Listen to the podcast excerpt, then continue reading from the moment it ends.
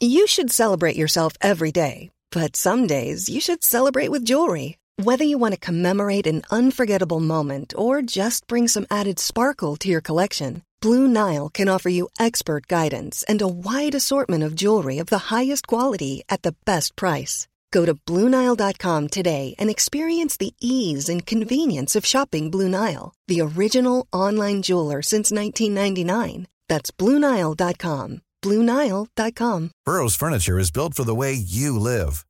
From ensuring easy assembly and disassembly to honoring highly requested new colors for their award winning seating, they always have their customers in mind. Their modular seating is made out of durable materials to last and grow with you.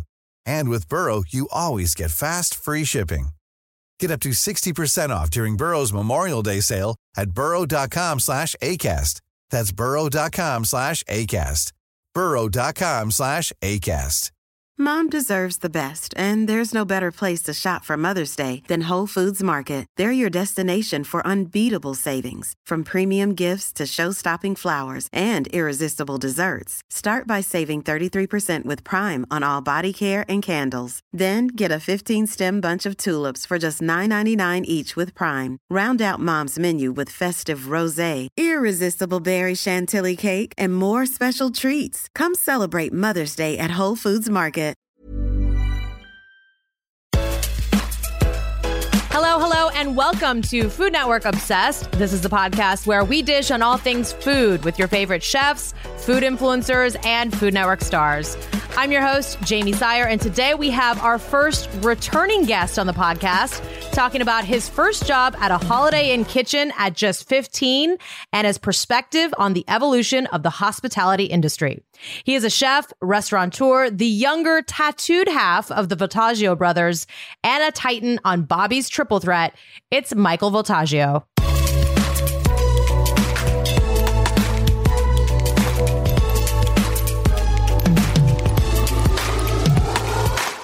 Michael, welcome back to the podcast. Uh, what a relief that Brian guy isn't here to take the spotlight, right?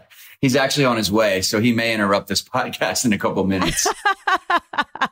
uh, well, that's fine. He can he can jump in again. Uh, but you are officially our first repeat guest on the podcast. And I am so excited to talk to you about Bobby's Triple Threat, uh, which, by the way, just got renewed for a second season. So congrats on that. Yeah, I think it's appropriate that I got a second podcast with you guys because yeah. I got a second season. So let's just keep these twos going. All right. I like this. I'm into it. I'm into it. You also had a birthday recently, September 29th. How did you celebrate and how much do you identify with your Libra sign? We actually had food flown in from Goldbelly. We, uh, oh, nice. I wanted roasted duck for dinner and I just bought a new house kind of outside of the city. So any food that gets here from other restaurants usually gets delivered. And, um, so we got Philippe Chow's roasted duck kit and, uh, cooked it at home. My fiance and I recently got engaged too. Oh, so congrats. Sort of double celebrating. Uh, well, geez, you have lots to celebrate right now. That's so exciting. Uh, when you were younger, what did you think your 40s would be like, and how has this decade kind of surprised you? I mean, that's cute that you said that because I actually just turned uh, 21. Oh, I'm so, so, my bad, my bad, my bad.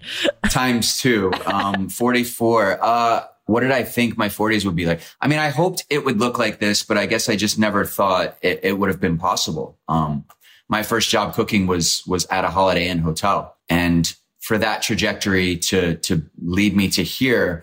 If somebody would have told me my 15 year old self, I'd be getting to do the stuff that I get to do, I, I would have said they were crazy. Like, I mean, it's, I'm honored and blessed and I feel really lucky to have had the career that I've had, given the fact that, like I said, I started running the food on the Sunday brunch buffet at the local Holiday Inn. uh, let, let, us take it back to, to that time in your life. I mean, it, it's kind of my understanding you essentially had to go out on your own at that young age and kind of support yourself, which requires a lot of grit, resilience. Were those qualities that you innately possessed, or are those something that you kind of cultivated along the way?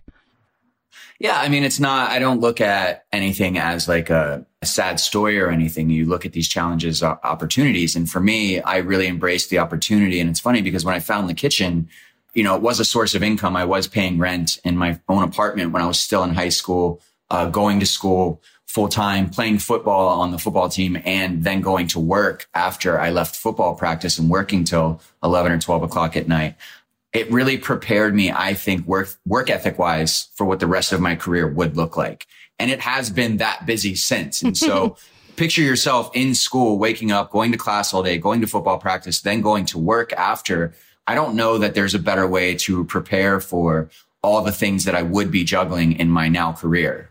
And so, you know, I had this saying, if you can't take the heat, stay in the kitchen because I found myself really being happy in that environment and, and realizing very early on that I was going to be doing this for a long time. And, and, you know, the world has really changed a lot since that time, since the mid 90s, in terms of just how we view these non traditional paths. Because back then, a chef was not, you know, as sexy of a profession as it is now. Um, were you able to see that vision for a future in the industry, or was that like a happy surprise? No, I mean, not at all. I, you know, back then it was still considered like, oh, you worked in the food service industry. Like, what did you do wrong in your, in your academic career? That led you to that. And I just, I, I, didn't, I've never had any other job outside of that. So it wasn't like, oh, I tried the food and the cooking thing, uh, because it was a second career or this or that. It was really my first and only career. And so most people retire after doing 25 years of something. I'm well over 25 years in this industry. And honestly, I feel like I'm still getting started. And yes, we just talked about like season two of triple threat and all that sort of stuff. And for me, it's like every time we add these sort of new full-time jobs to the already existing ones, it's just new experience after new experience after new experience. And, and for me, it's that method of study or that discipline that keeps me fresh. Mm-hmm. And so some some chefs and and and again I very much respect it. They they end up with one restaurant, they stay in that restaurant and they just sort of evolve that restaurant and that's the one thing that they do for the life of their career. And I'm constantly like putting myself back in that mode of study, which I think keeps me ready for things like triple threat where I can compete against I hate to say it, I'm becoming one of the old guys, but some of the younger, you know, men and women that are coming up in this industry right now and just keeping my knives sharp and my brain sharper to be able to keep up with them. And I was afraid of people like me, uh, you know, I, I, I'm afraid of people like me. That's the part that I'm scared of is, is people that, that are going to leave it all, all out on the table the way that I do and just keep, keep leveling up. What, what is it about, you know, just that environment in the kitchen that, that obviously it kind of drew you in it as a necessity, but what has kept you in this industry for so long? I think it's the creative process. And I think for me, it's, it's challenging myself in that way. Like I was never really good at any sort of form of art outside of this. And so I actually really hone in on that part of, of the process and of the, of the industry. I just genuinely love cooking. And, and I know a lot of chefs say that. And, and sometimes I would say that that statement out of some chefs is, is somewhat unbelievable. And so for me, it very much is why I do what I do. I still grab two ingredients on occasion and, and I'll just, not on occasion, but every day. Like if I'm in my kitchen, even here at the house, um, I'll, I'll grab a couple of things that you would never eat together. And I think that's the start of a dish is sometimes just take two very different ingredients and just put them in your mouth and close your eyes and chew them together and see if it works. And nine times out of 10, you'll spit it out. But like that one time, that one time where you have that aha moment, you may have just created the next great food pairing. Mm. And so I challenge people even at home sometimes to, to even something simple like as, as elementary as this sounds, grab a peanut and a grape and eat those two things together. And you know, obviously peanut butter and jelly, but that had to start somewhere. Do you remember like a specific combo that you tried that you were like, oh my gosh, this is amazing? I think more about the assembly or the construction of something. Like the first time when I was like 12 years old and, and, you know, we all had like ramen noodles in the pantry or like a loaf of white bread and some bologna and cheese. And I used to always just figure out what, what's the best way to put these together. And we've all tried it. Like cook the ramen noodles and drain the water off and then just use the seasoning packet and mix that into the noodles with like a tablespoon of butter. And all of a sudden you've created a new dish out of something that was meant to be done a different way. And so I think that very early on, I just did a lot of things like that. Re like rethinking how ingredients can go together. Yeah, and I think we see a lot of that obviously on, on social media now too. What what is your opinion on how social media and you know that visibility into ingredients industries has influenced like this upcoming generation in terms of their career choices and, and what they're seeing from people like you? Well, I think it's a double-edged sword because you you think about things like the modern food movement and one of the biggest complaints about people that were cooking like the way, you know, that I've been cooking for a lot of years, like this sort of modern food. What does that mean? And so people would go out to restaurants and say, wow, that looks really cool. And what a great idea. But I didn't really like how it tasted or there wasn't any, there wasn't a, a foundation to build this off of. And I think that as visual as we're becoming, it, it definitely sort of in gets us away from that foundation, the classic discipline of cooking. And so I think that as much as it, as much as it like grows the demographic of people that are interested in food or something more in the food that they're eating. And I love that part of it. Like it, our audience is just getting bigger and bigger mm-hmm. and bigger and bigger. And much like you said earlier about, um, the career of a chef wasn't necessarily one that you would brag about 25 years ago. People started to like get really interested in it. Now, with that being said, I think a lot of these sort of visual chefs or these social media chefs, um, they might not necessarily have the classic training that I think is crucial. Like watch old Jacques Pépin or even current Jacques Pépin cooking videos to see how to do things correctly. And I think that that's, that's equally as important. And I think that those, and one thing I think you see in these trends is a lot of the classic ways of cooking is actually becoming the most modern. So the ability to distribute this information to me is so impressive, but I think the responsibility we have to make sure that that information is good. Mm-hmm. The information that is being distributed is good information. Yeah. No, that's a very good point. Like you don't want like a whole generation of people like, you know, kind of doing things the wrong way, I guess. Well, I mean, I would rather see you like properly break down a chicken first than dance with it. You know what I mean? I mean, I would probably rather see that just in general, you know, just the the proper breaking down of a chicken you know as you were kind of developing along in your in your career in this industry when did owning your own restaurant feel like the most natural next step in your career? Um i mean after so when i went and sort of did my first form of television or competitive cooking on television i left a position with jose andres. I was the executive chef of the bazaar and sort of i took a leave of, of absence at that time. And then when i got back um, i felt a responsibility to not be in Jose's restaurant because of what came with that. Number one. But number two, it was a new hot restaurant in LA with an open kitchen. And so just having come off my first sort of import or, or, or really big, largely watched television series, I didn't want to be in an open kitchen in the middle of Los Angeles. And so I left and went to Pasadena and worked in a hotel where I was responsible for the fine dining restaurant and it was dinner service only five nights a week. And I did everything from bread through pastry.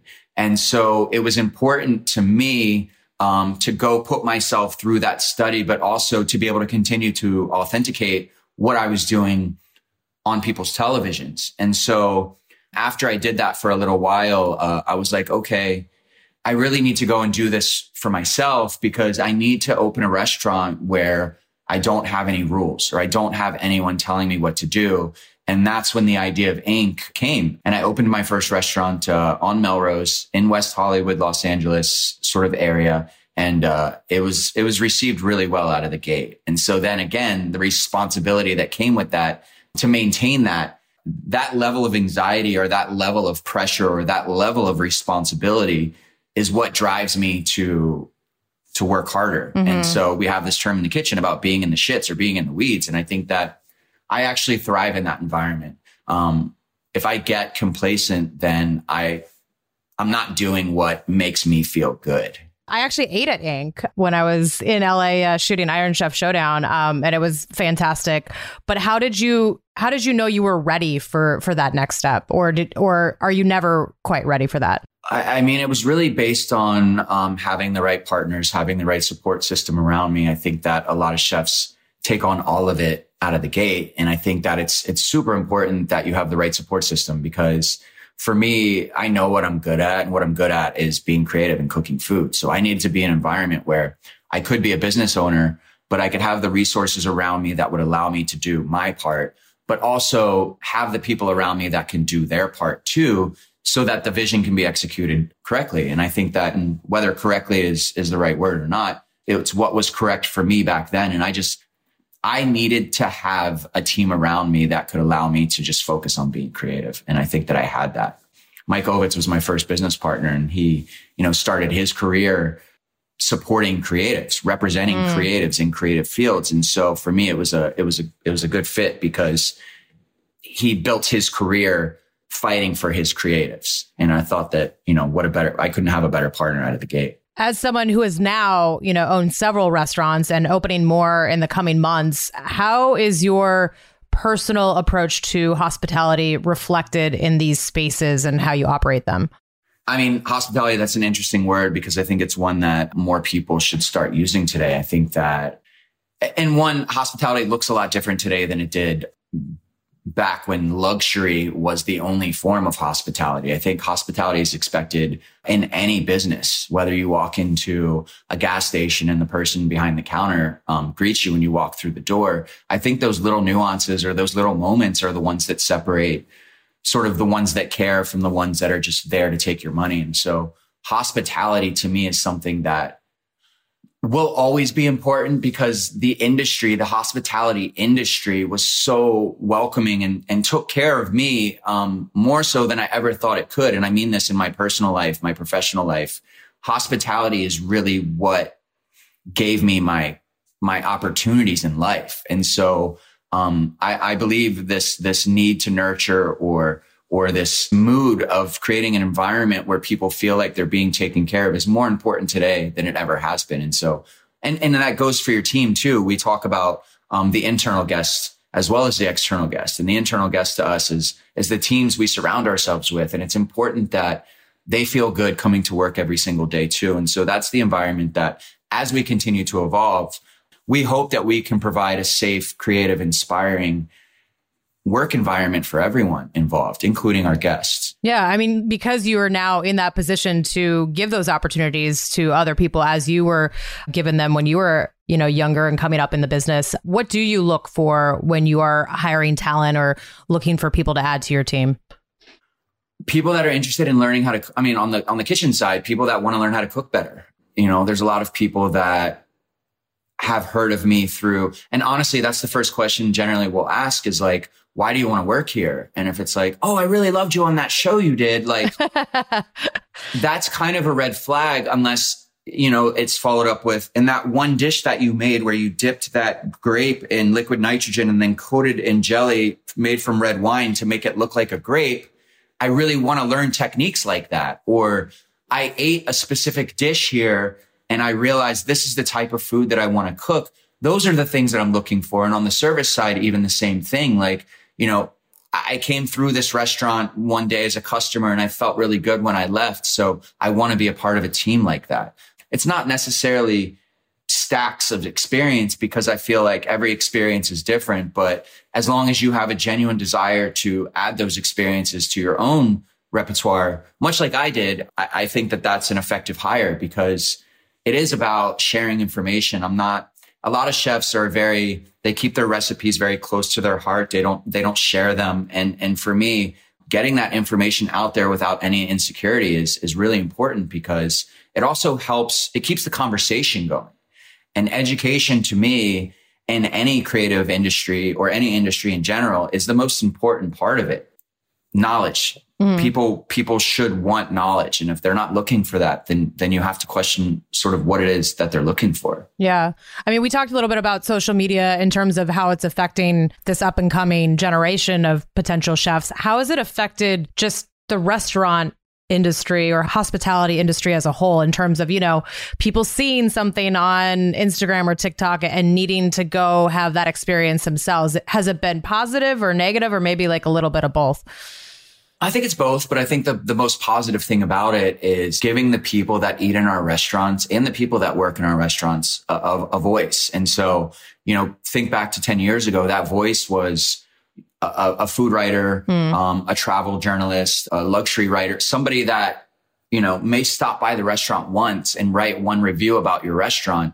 And then all of a sudden that review can sort of make or break the future of that restaurant. And I think the thing that social media has done has given the, re- like the people that are actually going in there spending their money an opportunity to share their experience. And so what we look for is consistencies in the threads. If we see, you know, and I've gotten everything from, I hated the parking garage near the restaurant. So one star. And you know, you're like, I didn't, I didn't build the parking garage. And by the way, we have valet parking. I'm sorry that you, you wanted to self park. You made that choice. But, um, but other things like the food was over salted or I just didn't like this particular dish as an operator, it actually gives us real data that we can go through and read and look for those consistencies. And if we find them, then it's up to us, you know, sort of disconnect from our egos and listen to our guests. Mm. And I hmm. think that, that that part of it to me is incredible. Yeah. But also when you have these visual assets floating around everywhere, most people have sort of already had the experience before they got there. And so now because they know everything about the restaurant, including what it looks like, what the food sort of tastes like, what the service or level of service they can expect. You now have to deliver, but you also have to exceed those expectations mm. because restaurants were meant to be able to create those surprise moments. And so now it's like raise the bar. How are you going to surprise people when they come into your restaurant if they've already sort of gotten all the information about it prior to showing up?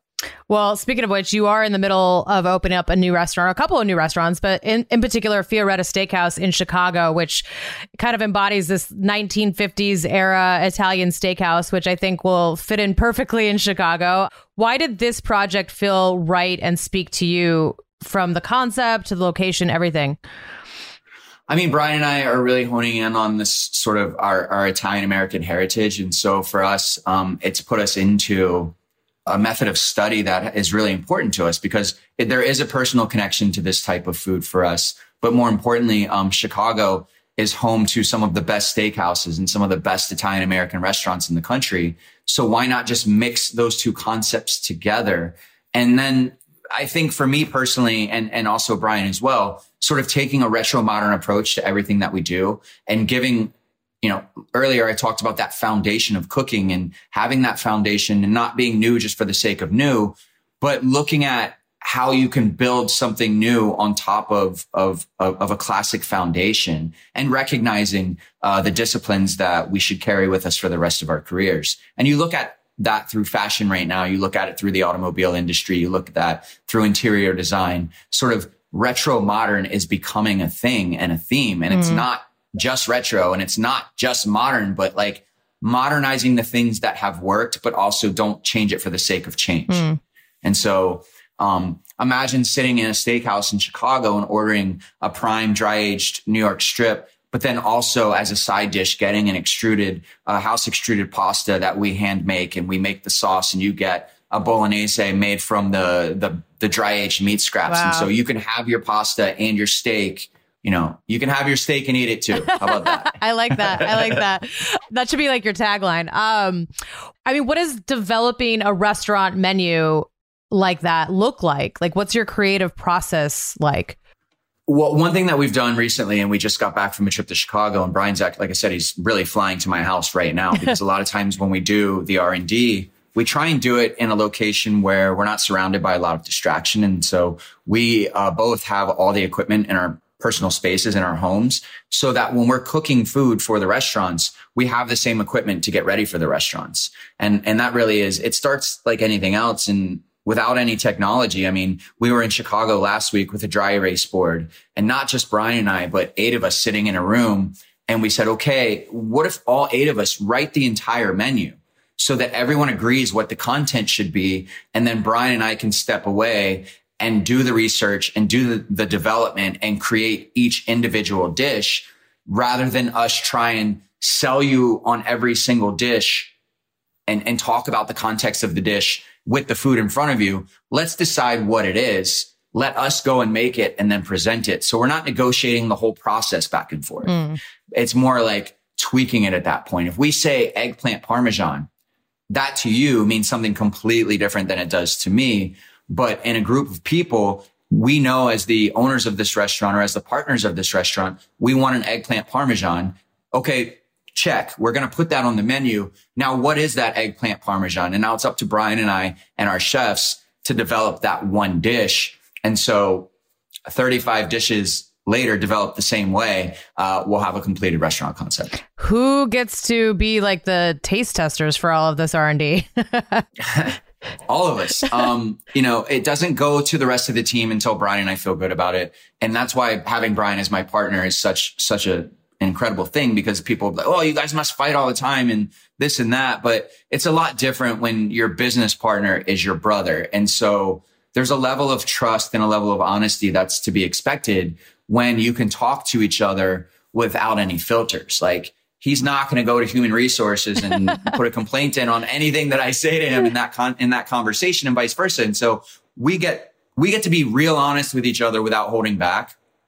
And Brian and I have now gotten to a level of not just maturity uh, with each other to where we can handle it, but respect. Mm. And I think that my brother is one of the most incredible technicians I've ever met in any kitchen. And my creative process is a lot different than other people's. And so when we mix those two things together, we usually get to somewhere special. And I think that that's something that I just love about, you know, not only my relationship with my brother, but my professional relationship with my brother. How, how, for both of you, how do your restaurant ventures and your time on television like coalesce? Do you find that they tend to feed or starve one another? Oh, that's a really good question. I, I think the first time I did decided, you know, was able to be a part of a TV series, I, I was like, okay, maybe I can like bridge this gap between the chefs that are out there, like going for stars and the chefs that are on TV. And maybe there's an opportunity to take because I was pretty introverted back then in the kitchen and knowing that now, like knowing that and watching what I do now, like I had to learn a skill set and the skill set was how to be better on TV and being able to sort of use this as a way to, to sort of tell my story and, and, but more importantly, provide an opportunity or at least m- inspire other people that had similar career paths to me to like step out of the kitchen a little bit more and see the opportunity to connect with more people outside of your restaurant. And I think for me, that's the biggest reason why I do it. And then I did fall in love with it. It's like everything else. It's like I was terrible at it. I remember the first time I got to do something after my first show on camera and it was like an ad for a blender company and the teleprompter was in the camera and the producer kept saying like, I can literally see you reading every single word off. Like you need to figure out a way to be more natural at this. And I found that when I'm talking about food and I'm not reading a script, I'm actually a lot better at that mm-hmm. because it's real. Yeah. Like when we're shooting triple threat and Bobby walks up to me while I'm cooking and he's like, what are you doing? There's no line for that. It's literally like I look down at my own hands. I look at the pots and pans that are right in front of me and I talk to Bobby about what I'm doing. Mm-hmm. And so when I can do that, I'd rather be cooking than doing anything else if there's a camera in my face because I know at any moment I'm not going to be like, what was that line again? Like I know, yeah. I know what's happening. I know what's going on and I'm excited to talk about it. Michael tells us about competing as one of the Titans on Bobby's Triple Threat up next.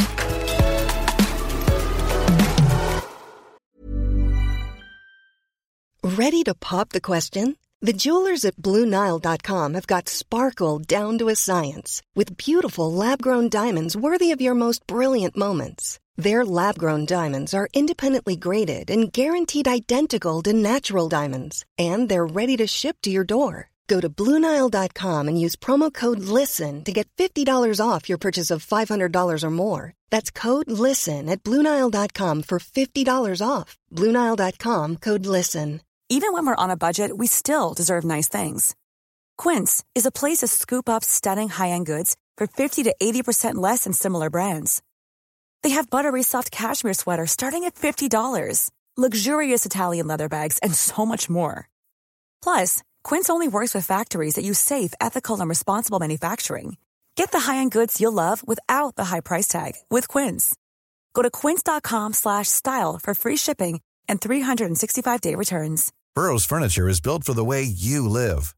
From ensuring easy assembly and disassembly to honoring highly requested new colors for their award-winning seating, they always have their customers in mind. Their modular seating is made out of durable materials to last and grow with you.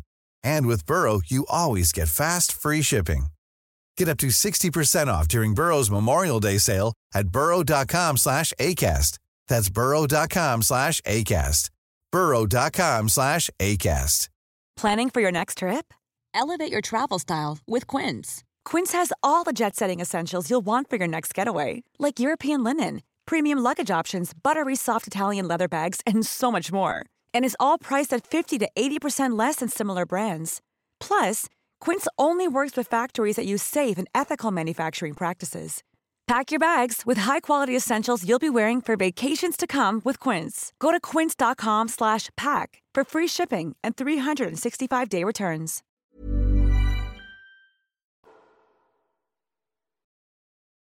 We love watching you on TV. We love watching you on Bobby's Triple Threat uh, because you are one of the three titans who are essentially kind of defending their status up against another chef who is vying for $25,000. Bobby shared a story um, of this like undercover trip that he took to cast Tiffany Derry as one of the titans. He was already familiar with your cooking, your cooking style. So tell us what the process was of you kind of getting notified of this potential opportunity to be part of the show. You know what's funny is I've been friends with Bobby for a long time and I've, we worked together quite a bit and it's all, I love working with Bobby because um, he's, he's a chef. Like he's a chef's chef. This man cooks Mhm. and that's something that I, for me, if I was to ever look at somebody that I would want to emulate that does both things that I do, meaning like has restaurants and cooks food for guests, but also is on television doing the same thing. I would say Bobby's career is one that I would sort of, I've been the most inspired by Hmm. because he has, you asked me a question earlier, how do you balance both? And I would answer that with Bobby Flay did it. So I think I can do it too. And I mean that because I think that he's a good example of it's important to do this stuff off camera so that when you're on camera, you can be that much more effective. And so, but one thing about competitive cooking that I didn't realize until recently, and it's a very different discipline. It's not to say that we're the best chefs in the world or that the best chefs in the world are the ones that are on television cooking because I would argue that that's not the case. And I, I would say that what it does is it, it gives you an opportunity to continue to develop your skills and keep you sharp. And so for me, it's about I have to continue to study because when I'm in a kitchen cooking and more specifically, if it's on television, nine times out of 10, I'm probably competing and I compete to win. Mm-hmm. And the best way to do that is to practice. Like in a restaurant, I can develop these dishes for the new menus for the next three months. But when I'm competing, I've got like three minutes to develop a dish and then 25 left to cook it or 27 left to cook it or whatever it is. And it's like, that's real. Like there's no, there's no like, oh, take 10, 20 minutes to figure out what you're going to do. And then we can, the clock starts, you cook and whatever, whatever, when the time stops and our hands go up like this, that's it. Mhm. Like that is it. And so to me, it keeps us sharp, but it also, again, it gives us an opportunity to just continue to educate people more and, and show, show more people the type of food that we're cooking or, you know, everyone's like, my cooking style is this and my cooking style is that. And for me, my cooking style is the one that I haven't really learned yet. And so oftentimes, even when I'm competing, I'll try something I've never done before. Bobby described you as being out of your mind in the best possible way. um, is that an accurate assessment? I mean, I know, I know it appears that way. Uh, sometimes there is definitely a- lot of thought that goes into what I do and a lot of pressure because I have been sort of labeled as that. And so for me, um, I feel a pressure and a responsibility for people. People are like, yeah, it was good, but like, where's that thing that Voltaggio does? Or where's that, like, where's that? I mean, it, he, all he did was sear a steak, but sometimes that's all you really need to do. And so I feel the hardest thing about watching somebody cook and not being able to taste the food is sometimes that crazy thing that I do might be in the taste of a sauce or it might be in the way that I treated one particular ingredient that you can't really experience unless you get to put it in your mouth. And I think that that part, um, it's hard to communicate that, uh, on somebody's TV screen because a lot of times it's not going, sometimes I want it to look underdone are under under manipulated so that when you eat it you find those surprises. I mean, one of the cool things about this show is that there really aren't any, you know, gimmicks with the ingredients. Bobby is kind of straightforward, simple. It's like two ingredients that naturally go together. But does that make it like more challenging or less challenging, do you think? One thing you're not there's no curveball. So there's no like, okay, this shrimp and soy sauce, there how do I make them go together? And honestly, you could just sear the shrimp and put a little soy sauce on it and it would be incredible. But now you're being judged by someone. So now because these pairings are sort of, I don't want to say easy, but they make sense. Now these judges are looking for something that is going to wow them. That's going to surprise them. And maybe something that where they're scratching their head and like, I can't believe they thought of that with these two ingredients. Because if the ingredients were like beets and white chocolate, everyone's going to make something crazy that you haven't really seen before. But if it's shrimp and soy sauce, it's like, how do you make something that doesn't disrespect or, or you don't manipulate those ingredients too much that you lose them, but at the same time, you create something that, that is, I don't know, tight, tight and worthy, I guess I'll say.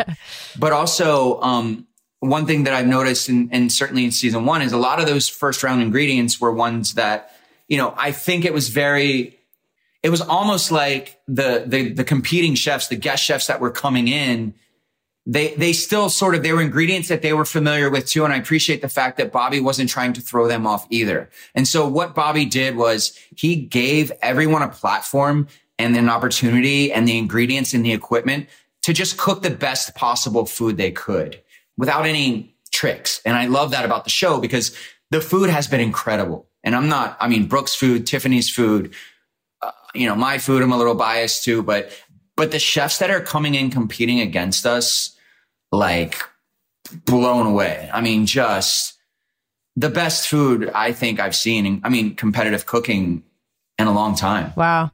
I mean, and it's crazy too, because these challenger chefs, they have to take on all three of you at some point and you know they get to decide when in the competition they're going to go up against each one of you but at the end of the day they have to you know, cook against all three of you and ultimately, you know, get the higher score in order to win that money. For you, do you prefer to cook earlier in the competition or later? It doesn't really matter to me. I just want to cook. And, and in every round, when I'm sitting on the couch and I'm not cooking, I'm just sitting there thinking like, well, what I would have done is this. And what, and I think that that's what a lot of people at home are doing. And that's what I love about it. And again, back to the two ingredients making sense. I think everyone can play along with this. Mm. So imagine having to sit there and watch it we're serious, like we're sitting on a couch, much like a lot of people are at home playing along. And so that part's really difficult. But for me, the competitors that have to cook all three rounds, not only are they having to creatively push themselves and there's a fatigue with that, but there's a physical fatigue that comes with it's the adrenaline, the start, the stop, the ingredients, the creative process, the, the cameras, Bobby asking you what's going on. I mean, there's a lot happening.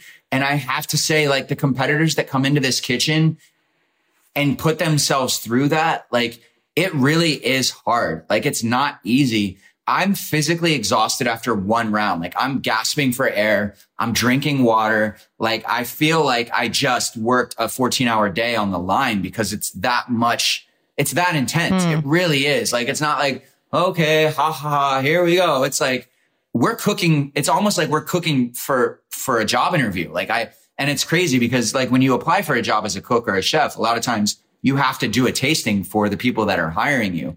And that pressure is, is very real. We have that same pressure every single round on this show. Wow. And it takes, I mean, you guys are shooting one episode in a whole day. Like it takes the whole day, correct? Yeah. And now, and, but then if we do multiple episodes in a week, it's like that anxiety is with us for the entire week. I mean, when I tell you that Brooke and Tiff and I are, are texting each other, checking in on each other. Like, are you good? Like, you know, one day one of us has a good day and the other one doesn't have as good of a day. Part of our team, and it really is a team, is to like build your team back up. And so, I mean, there were, there were days on the, on set where I just felt very down and like I let the team down today. But there was two other people on the team that were going to lift the team back up. And I think that people will see that. Um, we all have to do that for each other throughout the entire uh, season, much like we have to do in real life at work. Mm-hmm. And I mm-hmm. think that that's what this, this show really is, or this competition is. yes, it's in a speakeasy and Bobby's in a suit and there's cocktails and there's a live audience and it's exciting, but it really does also mimic what our real life is and our real careers. And I think it's a good snapshot into like how we get each other's backs and how we challenge each other and how we push each other and having, you know, sort of Bobby as our boss. It's like, we don't want to let him down either. and so as much as we joke around with him, like on Beat Bobby Flay and stuff, and it's like, let's, let's, let's throw him off his game and let's pick, you know, make jokes about Bobby while he's cooking and stuff. when we're on triple threat, part of my pressure is to not let Bobby down mm-hmm. because I know that he chose me for a reason. He chose Brooke for a reason. He chose, he flew to go taste Tiffany's food to choose her for a reason. We also have to live up to that too. What What is it like having Brooke and Tiffany as your teammates? it's it's kind of nice to be on Brooke's team because she's got a pretty good track record against me. Um, and so it's like I'd rather be doing that than.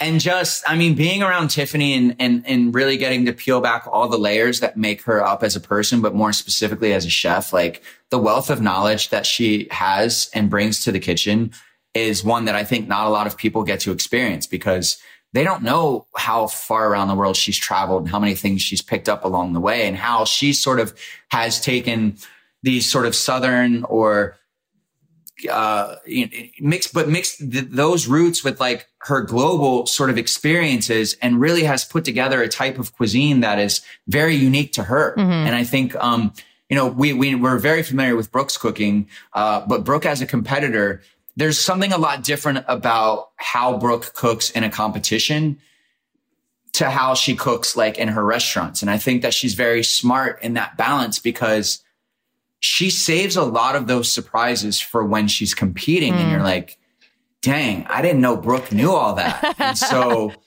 and she's done that to me against me several times. And so for me, I'm just like, like when, when did she start doing that? And so it's like, and that's where I go back to like the, the competitive cooking versus the restaurant sure. cooking too, because it's very different. And Brooke is, Brooke to me is one of the best competing chefs there's ever been. Mm-hmm. Like for some reason, she's just really good at that. Yeah. No, I say that all the time. I think, I think competitive cooking is its own category, right? Because like you were saying, you can be an amazing chef, but maybe, you know, when there's a time constraint or there's cameras rolling, like maybe that's just not your your time to shine and it seems like all three of you really kind of step into the spotlight and really embrace that opportunity. I also love that the the dishes are judged blind, you know, like but I always do wonder do these judges have an inkling of like, could they pick your dish out of the two, even though they technically don't know who cooked what? In round one, uh, absolutely not, because they don't know until round two okay. who's cooked. And so um, I think after round one, it does become a little bit easier to make those predictions. But that's what's funny is like sometimes I'll cook completely different than what they would expect me to cook just because I'm that much in my head and I'm thinking to myself, well, if they can sort of, they know that now that I'm here and well, I mean, they know that I'm here when they come in, but they don't know until I cook what I cook. It's almost a fun part of the show. And I think that that could be something to ask, who do you think cooked one dish, which yeah. dish before, before they start critiquing it? Because, you know, there's another show, uh, and, and, I judge on it occasionally, Alex versus America. Mm-hmm. And it's so fun because in my head, I'm like, Alex definitely cooked this, definitely cooked this. And then when you find out that she didn't, you're like, oh wow, like I, I, I, mean, they do want, they are trying to guess. Yeah, I mean, yeah. despite the fact that they say like I'm just here to judge the food, I, that for me, it's part of the experience for them too, and a fun part. Would you rather judge or cook?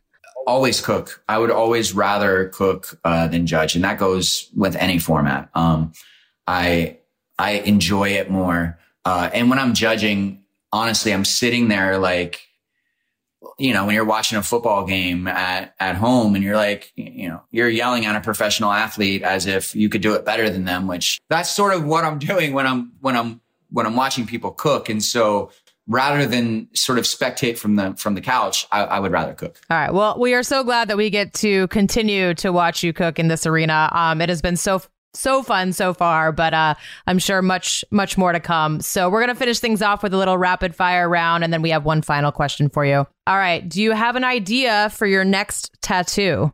Uh, maybe I'll get one removed. uh, all right. In honor of Fioretta, what is the secret to a perfect steak?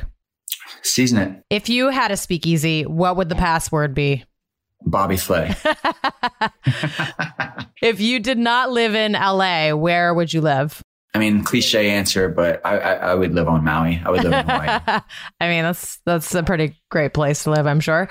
Um, you recently had had a residency in Vegas at the Bellagio with your brother. So, are you more of a blackjack or roulette guy? Definitely blackjack. Okay. And not well, not good at it at all. Would you rather publicly post your Google search history, Spotify history, or the Notes app from your phone?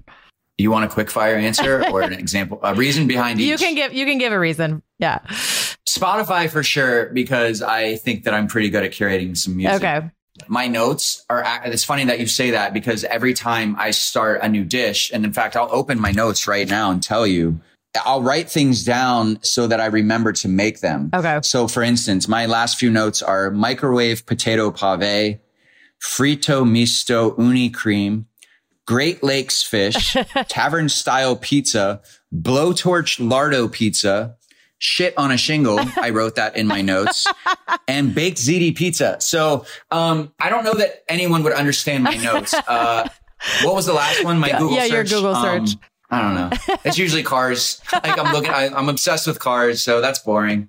Uh, all right. I like I like the Spotify one though. Uh, yeah, my notes app is is a disaster for sure. Okay, final one. What is a hobby or venture you've always wanted to try? When, well, when I was younger, my other career, I wanted to be a rodeo clown. so that's something that I want to do like once. But like if they were still making that show where it's like where you get to go learn how to do something, yeah. then you get to do it professionally once. Um, I would I would want to be a rodeo clown. I love once. that. I grew up in Montana, so there was a lot of rodeos in my my childhood. So yeah, they're pretty cool. Okay, final question, and I guess we technically asked you this the first time we had you on, but um, I don't remember what your answer was, so maybe it'll be different. Um, what would be on the menu for your perfect food day? So we want to hear breakfast, lunch, dinner, dessert. Um, you can travel in between meals. You can, um, you know, time travel even. There's no rules. We just want to hear your ideal meal for each of those. You know what's crazy is I used to try to answer these like very sort of chefy, like highbrow, something cool, um, and esoteric. I will say for breakfast, uh, just a solid breakfast sandwich. Okay. Just a bacon, egg, and cheese, sausage, egg, and cheese breakfast sandwich. I there's nothing better than that. Um, for lunch, I'll have the same thing I had for breakfast and maybe even for dinner. Um, but no, lunch. Lately, I've been uh, once a month, like eating a burger. And again, I'm just, this is going to be very boring. No, I'm okay. starting to like, because of the way that I cook, I go back to like very basic stuff when I'm craving. And I think it's what everyone craves. So I, I'm going to keep it breakfast sandwich, a burger. What kind of like, and a pizza. What kind of burger? Like, are you like a big, thick, you know, kind of steakhouse burger or like a smash burger? Smash, smash burger. There's a burger in LA called uh, Burgers Never Say Die. And um, that's the name of the restaurant. And their burgers are just, you can't, when you eat one, you immediately want another one. Um, I love a smash burger. Dinner, I'm, I'm lately like, I can get really fancy with it, but honestly, I had this conversation yesterday and I don't know that there's a more famous dish than the pizza. And I just think mm-hmm. that a thin, I like a thin crust loaded with pepperoni. Mm. And I will say this. Yes, I want a side of ranch to dip my crust in. And I know like, again, it doesn't for me. We're, we're making Neapolitan pizzas, uh, in one of our restaurants that we're opening. I love the art of that. And for me studying that, but like, I like to eat basic food because, and, and I'm not saying pizza's basic. There's nothing basic about it, but like, I crave the same things that everyone else craves. And I love comfort food. It's comfort. Yeah. Breakfast sandwich, a burger and a pizza side of ranch. Uh, that's my day. Are you having a dessert? But hopefully not all on the same day because that would be like. uh, wait, are you having dessert or or skipping dessert? I love dessert. You know, banana cream pie, things like that. Or, but but honestly, if you took a banana cream pie and put it in the blender with some ice cream and made a milkshake out of it, I'd be stoked. I love it. I love it that that it's all comfort food. I mean, those are all delicious things that I think everybody craves. So, um, no, it sounds like a perfect food day. And once again, congrats on all the success. And we love watching you on uh, Bobby's Triple Threat. Thank you guys so much. You can catch Michael on Bobby's Triple Threat Tuesdays at 9, 8 central on Food Network and streaming on Discovery Plus. Make sure to follow us wherever you listen to podcasts so you don't miss a thing. And if you enjoyed today's episode, please rate and review. We love it when you do that. That's all for now. We'll catch you foodies next Friday.